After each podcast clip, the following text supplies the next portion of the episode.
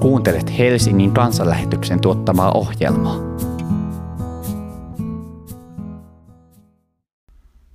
Jumalan armoa ja rauhaa kaikille kuulijoille. Tämän päivän saarnan aiheena on, miten väärä profeetta tunnistetaan, ja saarnan teksti on ensimmäisen Johanneksen kirjeen luvusta neljä ja jakeet yhdestä kuuteen. Kuulkaamme Jumalan sanaa. Rakkaat ystävät, älkää uskoko kaikkia henkiä. Koetelkaa ne, tutkikaa, ovatko ne Jumalasta, sillä maailmassa on liikkeellä monia vääriä profeettoja. Tästä te tunnette Jumalan hengen. Jokainen henki, joka tunnustaa Jeesuksen Kristuksen ihmiseksi, lihaan tulleeksi, on Jumalasta. Yksikään henki, joka kieltää Jeesuksen, ei ole Jumalasta. Sellainen henki on antikristuksen henki, jonka te olette kuulleet olevan tulossa ja joka on jo maailmassa. Te, lapseni, olette Jumalasta ja te olette voittaneet nuo väärät profeetat, sillä se, joka on teissä, on suurempi kuin se, joka on maailmassa. He ovat maailmasta. Maailmasta on se, mitä he puhuvat, ja maailma kuuntelee heitä. Me olemme Jumalasta, joka tuntee Jumalan, kuuntelee meitä, mutta joka ei ole Jumalasta, se ei meitä kuuntele. Tästä me tunnemme totuuden hengen ja eksytyksen hengen. Olet varmaan nähnyt raamatusta peräisin olevan iskulauseen Jeesus Kristus on Herra. Etenkin katuevankeliointia tekevillä kristituilla on monesti päällään paita tai rintanappi, jossa on painettuna tuo Filippiläiskirjeen toisen luvun 11 jakeen teksti. Roomalaiskirjeen kymmenennessä luvussa ja jakeessa yhdeksän sanotaan samasta asiasta seuraavasti. Jos sinä suullasi tunnustat, että Jeesus Kristus on Herra, ja sydämessäsi uskot, että Jumala on herättänyt hänet kuolleista, olet pelastuva. Koko kristillisen uskon ydin kulminoituu tähän yhteen uskon tunnustukseen Jeesuksen herraudesta. Jeesuksen tunnustaminen Herraksi onkin kaikkein ensimmäinen uskon tunnustus. Nyt saatat ihmetellä, että onko tämä tämän päivän raamatun teksti ristiriidassa Jeesuksen jumaluutta alleviivaavien kohtien kanssa. Raamattua täytyy lukea kokonaisuutena eikä rakentaa oppia yksittäisten jakeiden varaan. Tämä Johanneksen kirjeen kohta on kuitenkin kristillisen opin ja sen puolustamisen kannalta äärimmäisen tärkeä. Erityisesti ensimmäisten vuosisatojen aikana mystiikkaa korostava gnostilainen harhaoppi aiheutti runsaasti ristiriitoja. Siinä Kristuksen jumaluus ja ristiin kuolema mitätöitiin. Ilman tätä Johanneksen kirjettä kristikunnalla olisi ollut vähemmän aseita puolustaa oikeaa kristillistä oppia – Gnostilaisuuden jälkeenkin maailmassa on ollut ja on varmasti oleva uskonlahkoja, jotka kyllä tunnustavat Jeesuksen Jumalaksi, mutta kiistävät ihmisyyden. Toisaalta on tahoja, jotka tunnustavat Jeesuksen ihmisyyden, mutta kieltävät jumaluuden. Molemmat opinsuunnat menevät harhaan ja ovat kartettavia. Ollakseen kristitty ja pelastuaksesi sinun on tunnustettava Jeesus Kristus tosi Jumalaksi ja tosi ihmiseksi, kuten Atanasioksen tunnustuksessa asia todetaan. Johanneksen evankeliumin ensimmäisessä luvussa todetaan tämä asia. Alussa oli sana, sana oli Jumalan luona ja sana oli Jumala. Ja jakeessa 14 sanotaan, sana tuli lihaksi ja asui meidän keskellämme. Tämä asia voi olla ihmisjärjellä vaikea ymmärtää, miten voi olla samaan aikaan Jumala ja ihminen. Asia on kuitenkin oleellinen. Luomakunnan alussa ihminen lankesi syntiin ja rikkoi Jumalan tahdon. Jumala vihaa syntiä, mutta rakastaa syntistä ja haluaa syntisen pelastuvan. Synnin palkka on kuitenkin kuolema. Miten tämä ongelma voidaan tai voitiin ratkaista? Tarvitaan synnin sovittaja. Voiko tavallinen ihminen elää täydellisen synnittömän elämän ja sovittaa synnin? Ei voi. Tarvitaan Jumala sovittamaan ihmisten synti. Jumalan täytyi tulla ihmiseksi, että synnin sovittaminen olisi mahdollista. Siksi raamatussa alleviivataan sitä tosiasiaa, että Jeesus Kristus, syntiemme sovittaja, on tosi Jumala ja tosi ihminen. Tämä Jeesuksen jumaluus ja ihmisyys voi olla vaikea tai mahdoton asia ymmärtää pelkästään ihmisjärjen päättelyllä. Tarvitaan pyhä henki, Jumalan kolmas persoona, avaamaan ymmärryksemme asiasta. Raamattua rukoillen lukien Jumala kyllä antaa ymmärryksen. Raamatun lisäksi suosittelen lukemaan vastikään ilmestynyttä Pasi Turusen kirjoittamaa kirjaa Kolmiyhteinen Jumala, kolminaisuus oppi ymmärrettävästi. Tämän päivän raamatun kohta kehottaa meitä koettelemaan henget ja erottamaan väärät profeetat oikeista. Jos kuulet jonkun opettavan siten, että hän kiistää Jeesuksen jumaluuden tai ihmisyyden, niin karta sellaista opetusta. Valitettavasti on jopa pappisvirassa olevia teologeja, jotka saattavat kiistää sellaisia Jeesukseen liittyviä tosiasioita, kuten neitsestä syntymisen, ristin kuoleman ja ylösnousemuksen. Karta heitä. Vanhan testamentin aikana varoitettiin Israelin kansaa vääristä profeetoista.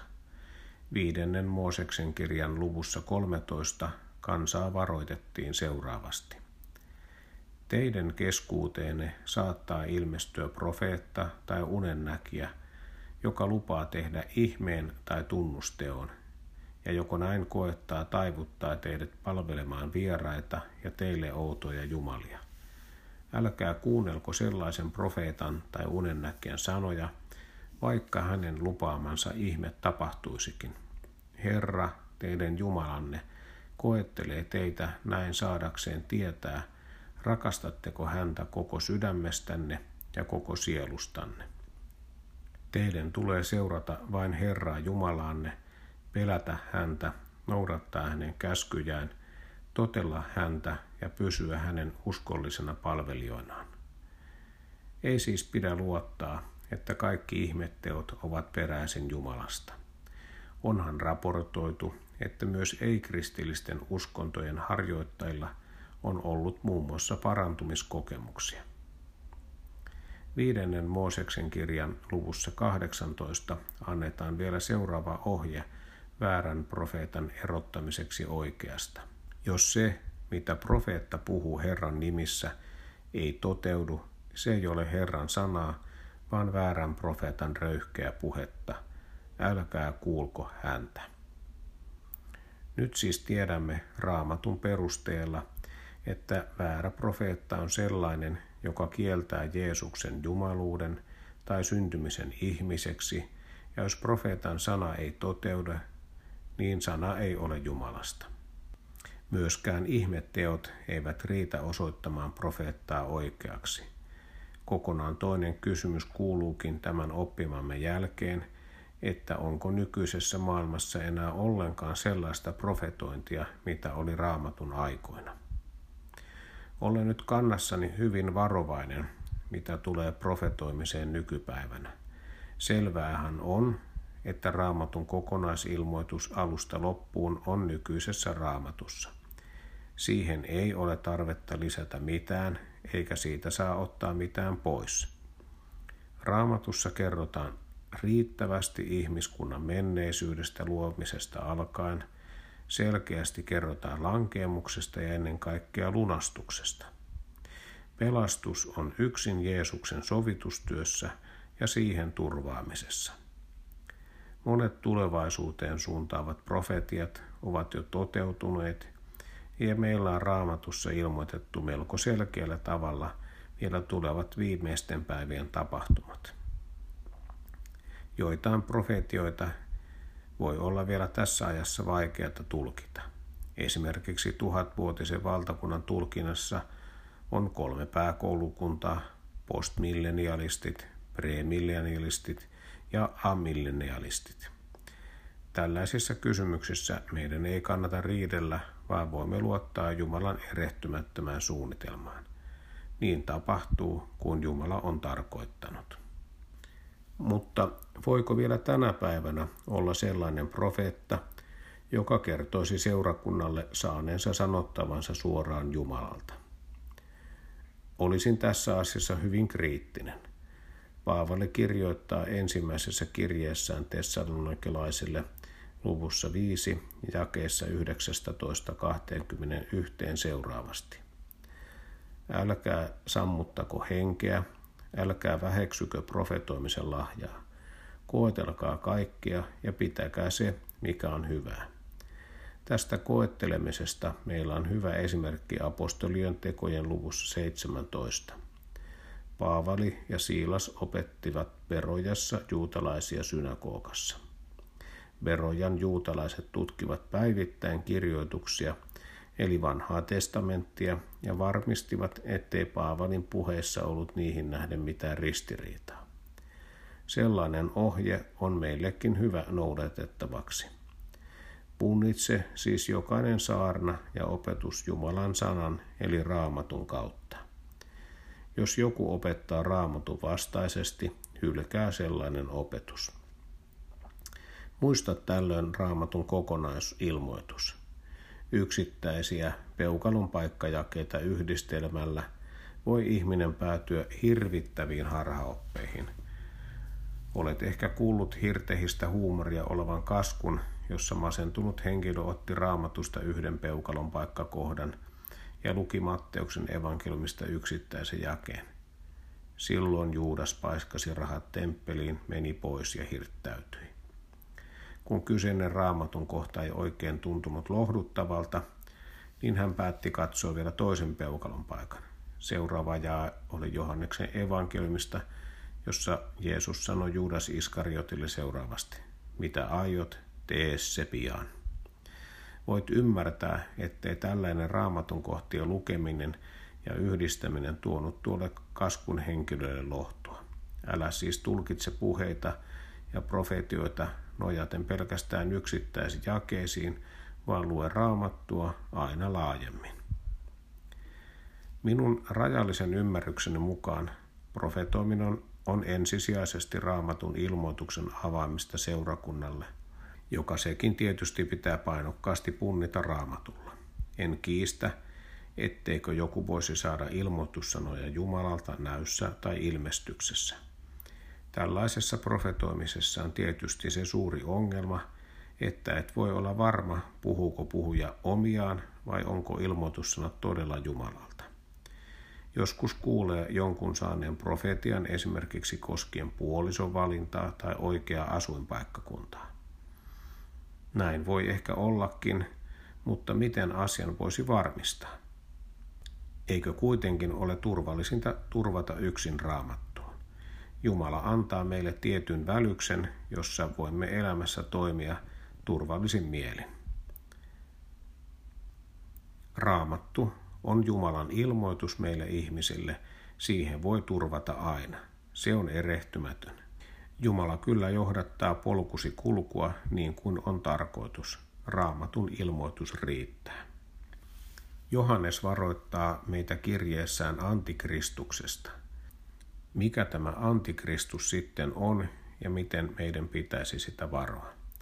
Sanaa antikristus ei varsinaisesti mainita muualla raamatussa kuin Johanneksen ensimmäisessä toisessa kirjeessä, mutta muun muassa Hesekielin kirjassa, Danielin kirjassa ja ilmestyskirjassa voimme löytää kuvauksia tällaisesta hahmosta.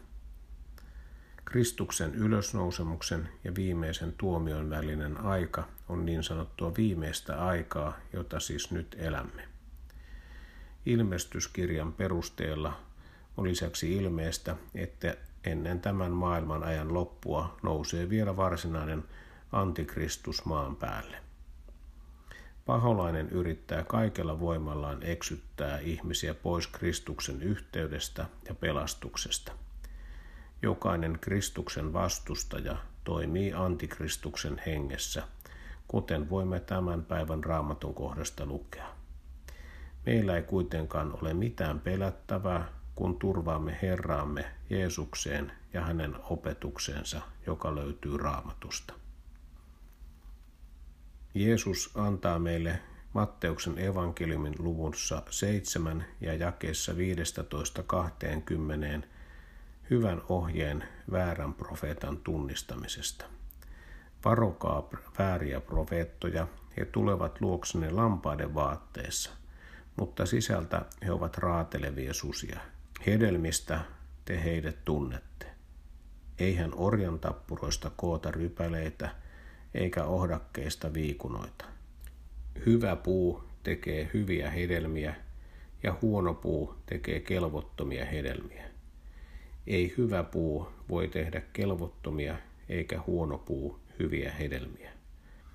Jokainen puu, joka ei tee hyvää hedelmää, kaadetaan ja heitetään tuleen. Hedelmistä te siis tunnette heidät.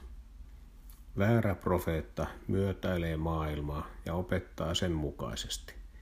Mietihän esimerkiksi, jos pappi messun jälkeen menisi ja anastaisi seurakuntalaisen auton, ajaisi sillä pankkiin ja ryöstäisi sen, ja sen jälkeen menisi vielä ravintolaan juopottelemaan.